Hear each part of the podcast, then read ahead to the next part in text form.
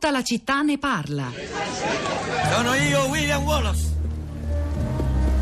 E ho dinanzi agli occhi un intero esercito di miei compatrioti, decisi a sfidare la tirannia. Siete venuti a combattere da uomini liberi, e uomini liberi siete. Senza libertà cosa farete? Combatterete?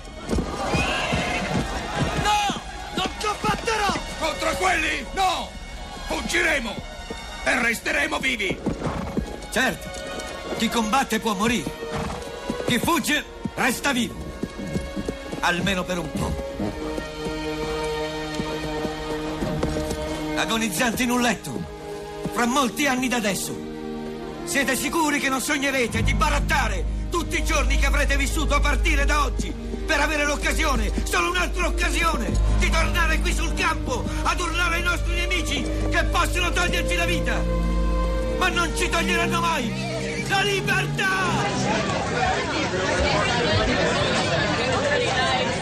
E a proposito dell'importanza della storia nelle rivendicazioni indipendentiste, tema di cui abbiamo parlato a proposito della Capatalonia con lo storico Carmine Pinto poco fa, beh, questo era un brano della storia romanzata del patriota eroe nazionale scozzese William Wallace nel film Colossal di Mel Gibson del 1995, Braveheart, ambientato nel XIII secolo in una Scozia oppressa dalla tirannia del re inglese Edoardo I, Wallace che ha interpretato la Gibson stesso, dopo l'uccisione della moglie si ribella, diventa capo dell'esercito ribelle scozzese, va a Edimburgo per una discussione politica sul futuro della Scozia, ma viene torturato e ucciso. Intanto Robert I diventa re di Scozia, finge di compiere il rituale di sottomissione alla corona inglese, ma nella scena finale si batte con il suo esercito e sconfigge gli inglesi e conquista l'indipendenza, che durerà per 400 anni. Allora, in fondo anche gli spagnoli, i catalani, perdona, cercano cercano di attingere a una storia di guerre tra Castiglia e Catalogna per giustificare e dare peso storico a quello che sta accadendo oggi.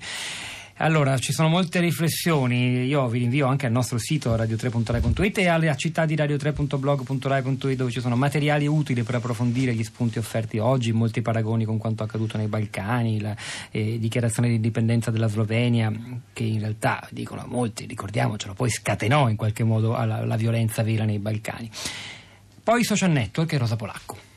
Pietro, buongiorno, buongiorno a tutti. Uno di quei giorni in cui social, i social network sono eh, l'opposto di quello che in genere siamo abituati a pensare, cioè un luogo di riflessione, anche abbastanza estese queste riflessioni dei nostri ascoltatori sul, sul profilo della città di Radio 3, naturalmente. Leggo da qui, eh, Nino scrive, svincolarsi dai governi centrali oggi è divenuta una tendenza minoritaria ma presente nelle democrazie moderne. L'eccessiva centralità delle amministrazioni degli stati stati, svilliti nella loro sovranità, hanno per forza di cose sminuito le identità tanto care ai nazionalismi nostalgici, agli ultraconservatori e non da meno anche alle diverse culture unificate da forzature strategiche governative, come nel caso della Catalogna. È chiaro che il malcontento diffuso generato dalla crisi di questo sistema economico basato sul debito ha accelerato in generale un modello improvvisato indipendentista. Eh, Francesco eh, vive lì, dice buongiorno, sono già intervenuto appunto eh, sono particolarmente toccato dalla questione catalana dato che vivo a Barcellona da dieci anni. Mio figlio è nato qui e stiamo vivendo le ultime settimane con molta tensione.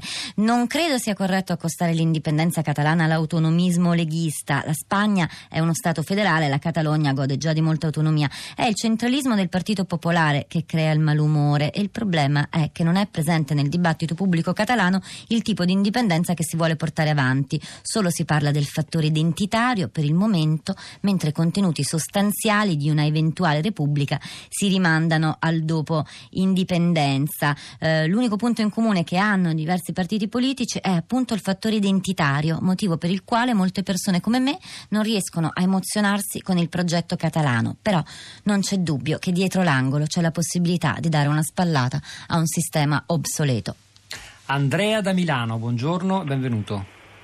Pronto? Eh, Pronto, buongiorno. Sì, prego. Eh, dunque, io ho, eh, sostengo la legittimità nel volere l'indipendenza per ogni democratico che si trovi sottoposto a un regime antidemocratico. E non capisco come perché dei veri democratici possano rassegnarsi a subire condizioni imposte da poteri antidemocratici, però non so se i poteri catalani sono per obbedire a regole democratiche o sono a loro volta antidemocratici come i poteri spagnoli. Perché lei sta dicendo ecco, che la Spagna non è una democrazia, Andrea, bisogna essere chiari nei termini. Chiarissimo, chiarissimo in quanto ha il sistema elettorale spagnolo è un sistema maggioritario di fatto presidenzialista e, quindi... maggioritario come quello italiano. L'esempio pratico è questo, là dove vi sono 10 partiti al 2% che corrispondono, rapportati in Italia, a 126 seggi alla Camera, 63 al Senato,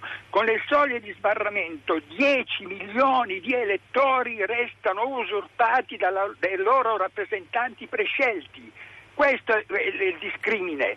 Quindi eh, sicuramente boccio la Spagna, ma non so quale sistema elettorale adotterebbe o, o, già in qualche modo sta utilizzando la Catalogna per poter sapere se questa è legittimata appunto a una linea indipendente. Grazie Andrea da Milano, ascoltiamo Mauro da Roma, buongiorno. Salve, salve. Sì, no, io mm, diciamo sono stato preso da un impulso a mandare un breve sms perché stavo leggendo l'articolo che... L'articolo? Mauro? L'economia. La Mi sente? Sì, adesso sì, prego, veloce se può. Il premio Nobel Economia sugli sì. aspetti psicologici, diciamo, sì. che poi spingono noi. E allora sentendo parlare, diciamo, di tutte queste analisi economiche sulla, che danno un po' così la spiegazione sul, sulle spinte, dicevo ma è possibile che non si tenga conto un po' di, di questi altri aspetti che probabilmente non, non, spiegano tutto, è un fenomeno troppo complesso eh no, per spiega, poter... Ecco. Però come, questo, sì. Eh, questo, aspetto diciamo, di, di, di, pensarsi forse all'interno di uno Stato troppo lontano e poi anche il tema, anche il tema della monarchia si, si, si tocca poco, ma insomma dopo di, di, voi andrà in onda Radio Trescenza, in cui improvvisamente in quell'ora ci sentiamo tutti moderni e proiettati nel futuro. Ma insomma ci sono popoli che forse non accettano più l'idea di poter stare in una monarchia. Mauro da eh, Roma, grazie, grazie davvero Rosa. Allora ci sono due tweet interessanti di Anna che è catalana, ci scrive cercate di non mettere la situazione di noi catalani sulla prospettiva italiana e guardate oltre le frontiere italiane. Pensate a come si è negoziato il referendum negli UK e in Canada. Parliamo di negoziare di nuovo nuovo la relazione con lo Stato. Allora, adesso è il momento di Radio Tremondo con Anna Maria Giordano, poi alle 11.30 arriveranno i colleghi di Radio Trescenza con tutta la loro modernità appena invocata da Mauro. Stamani c'erano alla parte tecnica Alessandro Cesolini, al suo fianco in regia Piero Pugliese, a questi microfoni Pietro del Soldà e Rosa Polacco, al di là del vetro Cristina Faloci, Florinda Fiamma e la nostra curatrice Cristiana Castellotti. A domani.